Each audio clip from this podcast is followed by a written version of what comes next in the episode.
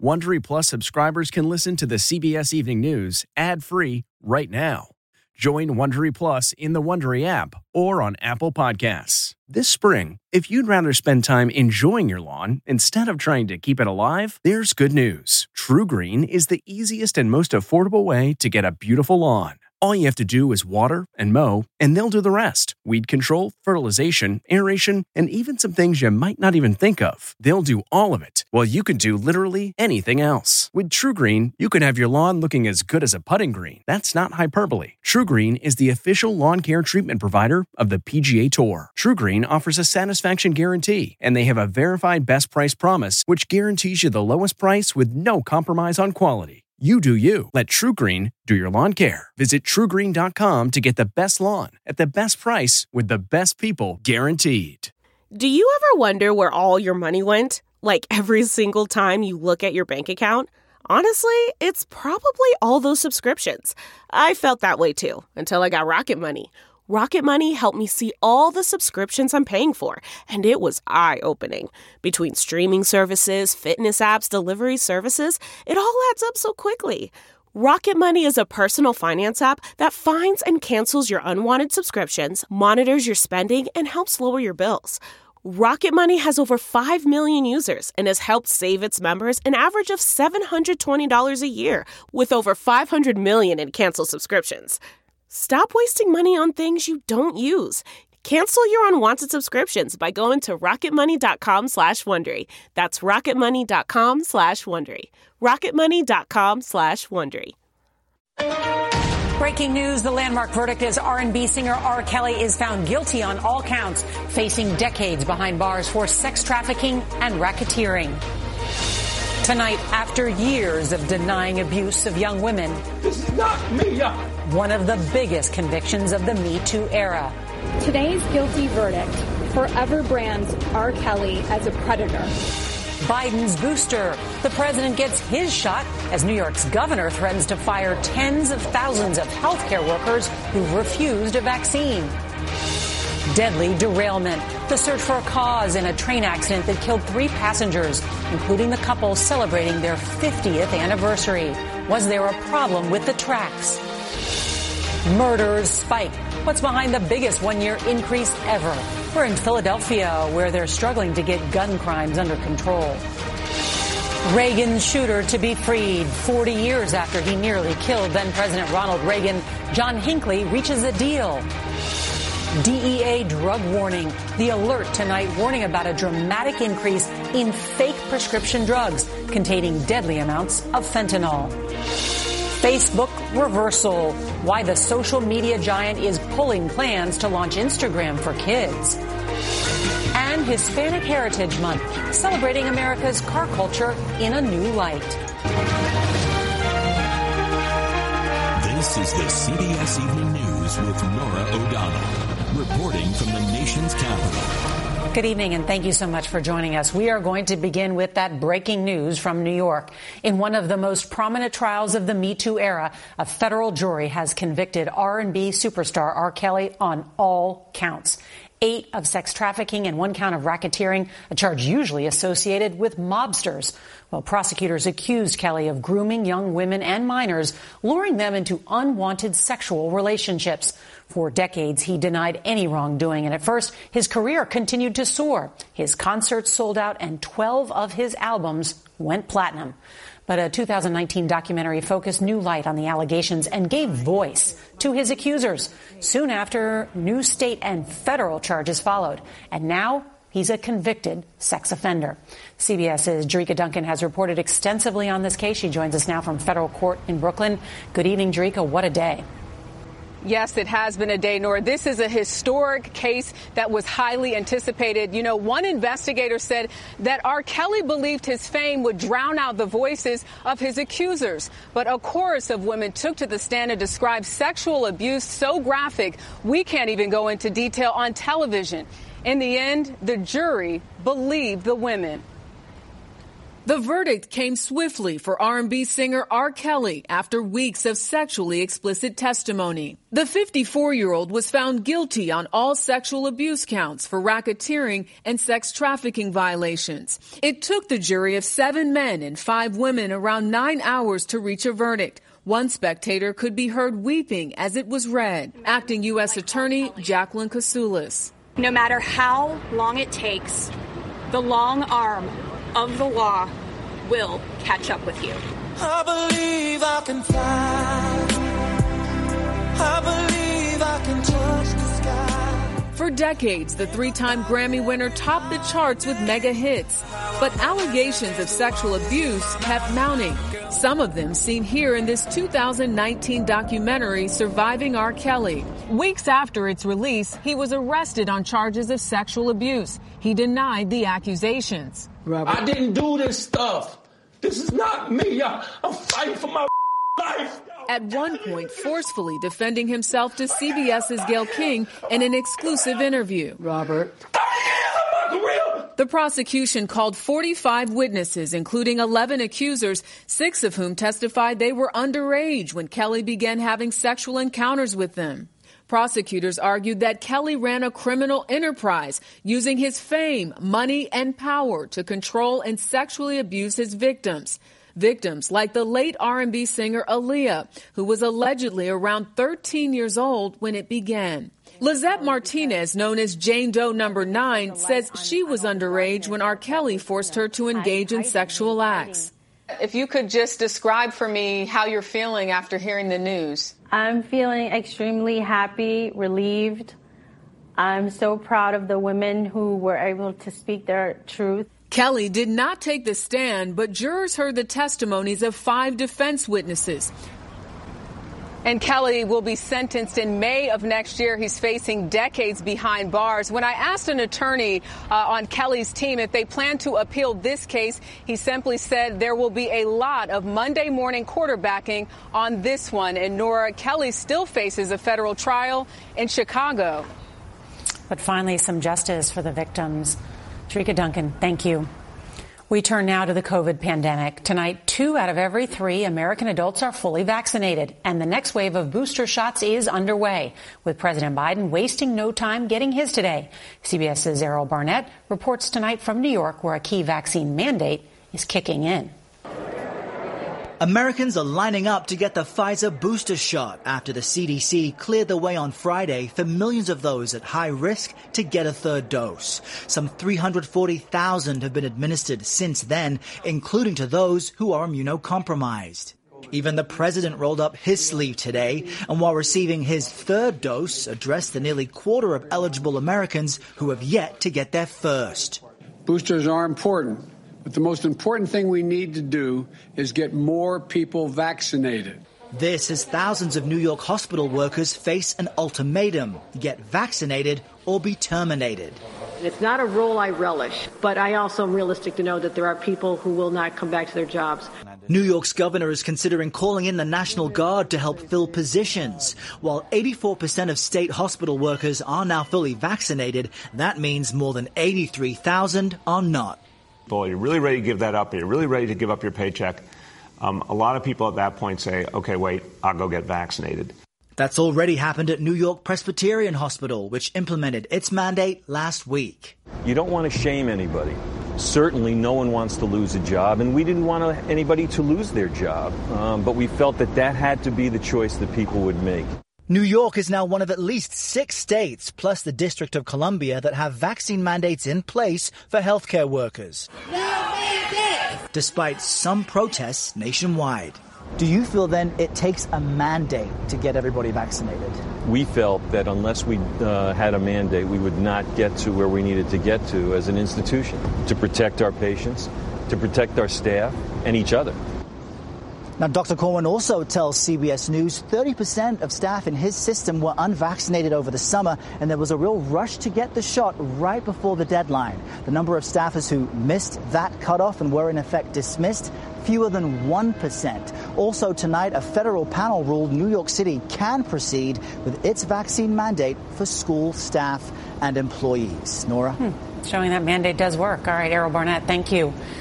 Well, tonight, federal investigators are poring over video from the Amtrak train that jumped the tracks in Montana on Sunday. They're looking for clues in the accident that killed three passengers. CBS's Meg Oliver reports from the scene in Joplin, Montana. 911, where's your emergency? Hi, I just I'm on an Amtrak train in Montana that just crashed. These 911 recordings captured the terrifying moments immediately after an Amtrak train from Chicago to Seattle derailed along a remote stretch in north central Montana. Send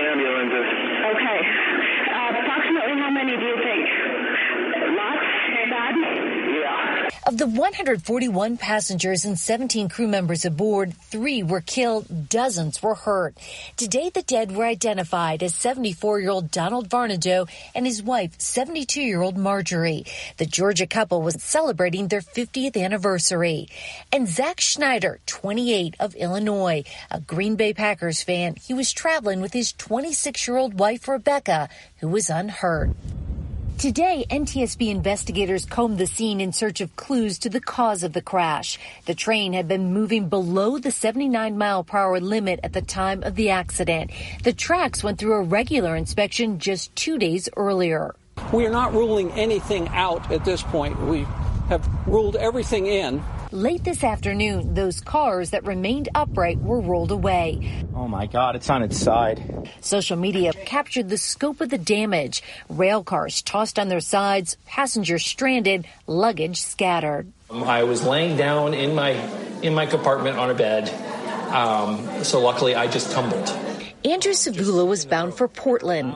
I heard a loud bang, and then the cars tipped. Wayne Freed was switching cars when he held on for dear life. And my legs were dangling down below, and the windows broke out down below, and which is how we eventually escaped.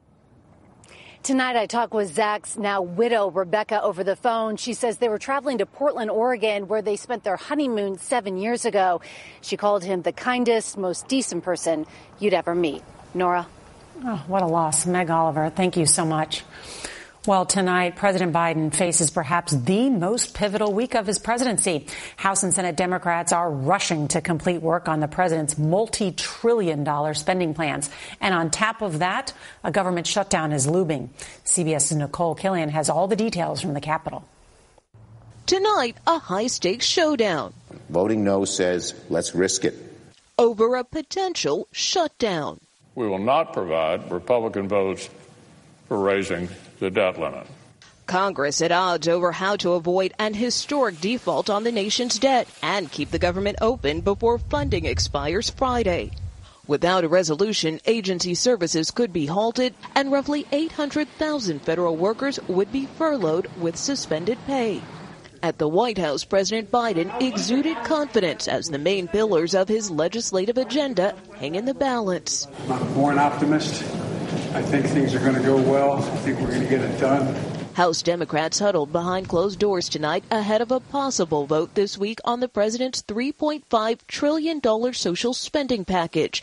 It includes an estimated 450 billion for universal pre-K and to lower the cost of childcare, 327 billion for affordable housing, and 225 billion for paid family and medical leave.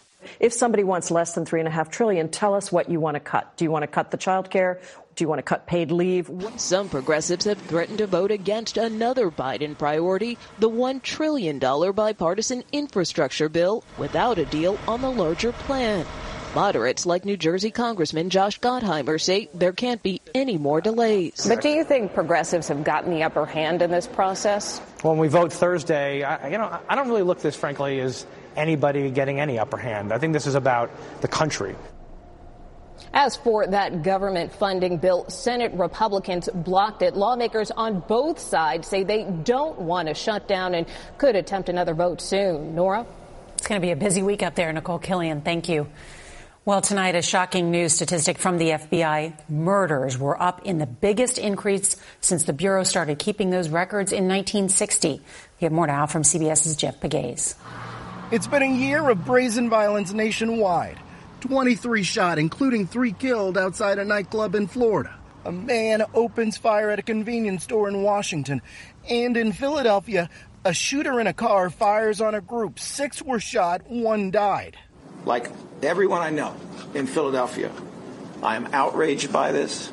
Over 400 people have been killed in Philadelphia this year alone. What can we do to prevent the next murder by gun? The murder rate soared in 2020, up 30%, the largest increase ever. Cities like Memphis, Milwaukee, and Des Moines all set records. It's horrific. Ronal Serpas, the former police chief in New Orleans and Nashville, says he is stunned by the firepower. Multiple gunshots, powerful weapons, indiscriminate use of those powerful weapons in crowds of people. Experts blame the social and economic toll of the pandemic, coupled with the spike in gun sales. Three out of every four murders involved a gun. Carl Day is an activist and pastor in Philadelphia. What's going on in the streets with all these homicides? What we really see now, man, is just unfortunately, man, a perfect storm in a worse way. I've seen young boys tell me that their best friends or closest friends went from being into sports to then having access to money now suddenly had interest in wanting to sell drugs or wanting to partake in uh, you know violence or purchase weapons Late today in Philadelphia, there was yet another homicide. A 22 year old man shot five times. Police are still looking for the suspect.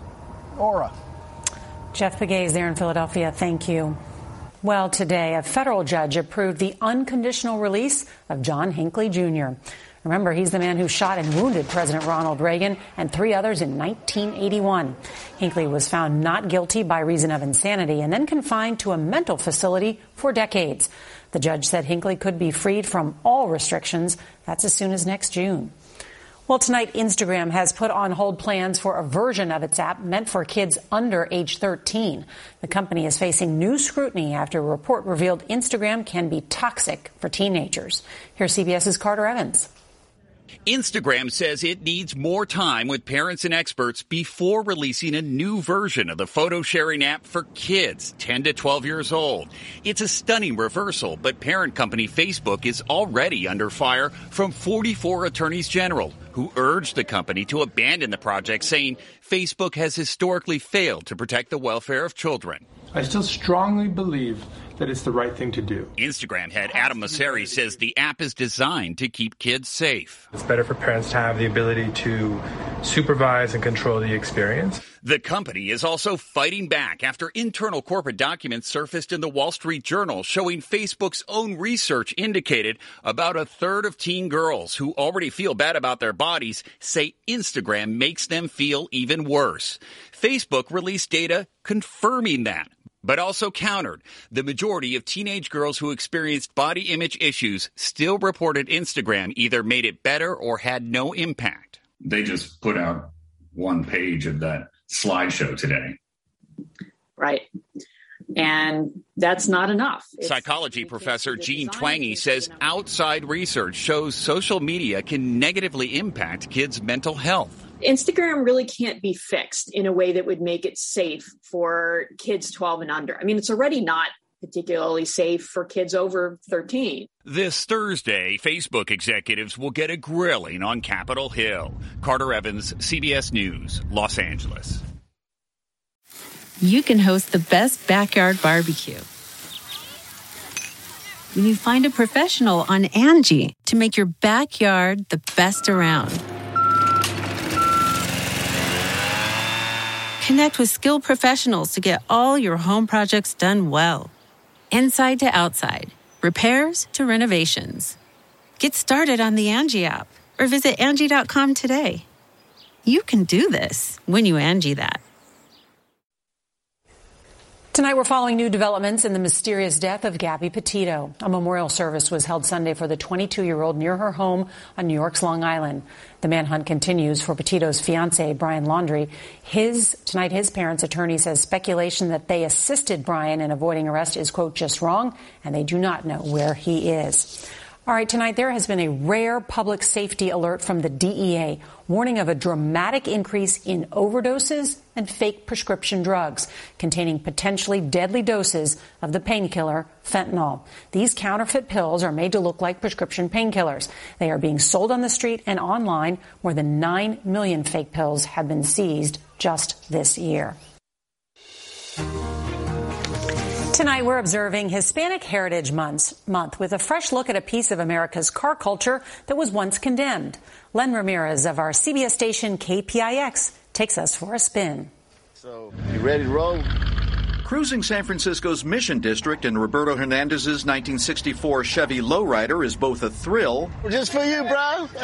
and a journey through a civil rights struggle. And you were arrested for doing this? Yeah, I was arrested 113 times. Did that push you over the edge to file the lawsuit in federal court? Yeah, and being brutally beaten um, on the street and inside uh, the police station, I was done. Young Latinos drove flashy cars that rode low, hopped, and danced on three wheels. Low riding was labeled as bad boy behavior. We were stereotyped. Oh, wow, how can they afford these kind of cars? They must be selling drugs. Hernandez won his lawsuit against San Francisco's police. Now, 40 years later, he's curated a museum exhibit. Lowriders are in music videos, they're in movies, they're in commercials. Forcing the police to back down was only the start. We've become role models for other people in our community because we are human beings and we got a, we got heart, we got soul, we got spirits. Once a symbol of bad boy behavior, now a celebration of Latino culture. Len Ramirez, CBS News, San Francisco. Tomorrow, the battle over masks in schools with kids caught in the middle. We speak with parents in a COVID hotspot about their fears. And if you can't watch us live, don't forget to set your DVR so you can watch us later.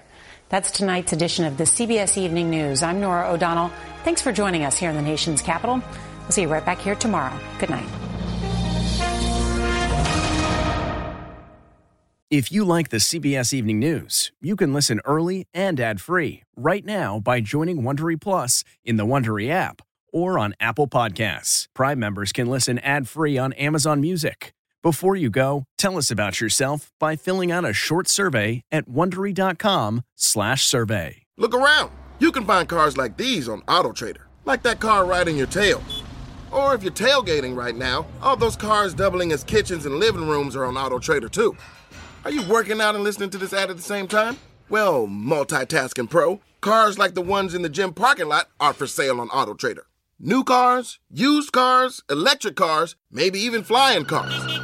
Okay, no flying cars, but as soon as they get invented, they'll be on Auto Trader. Just you wait. AutoTrader.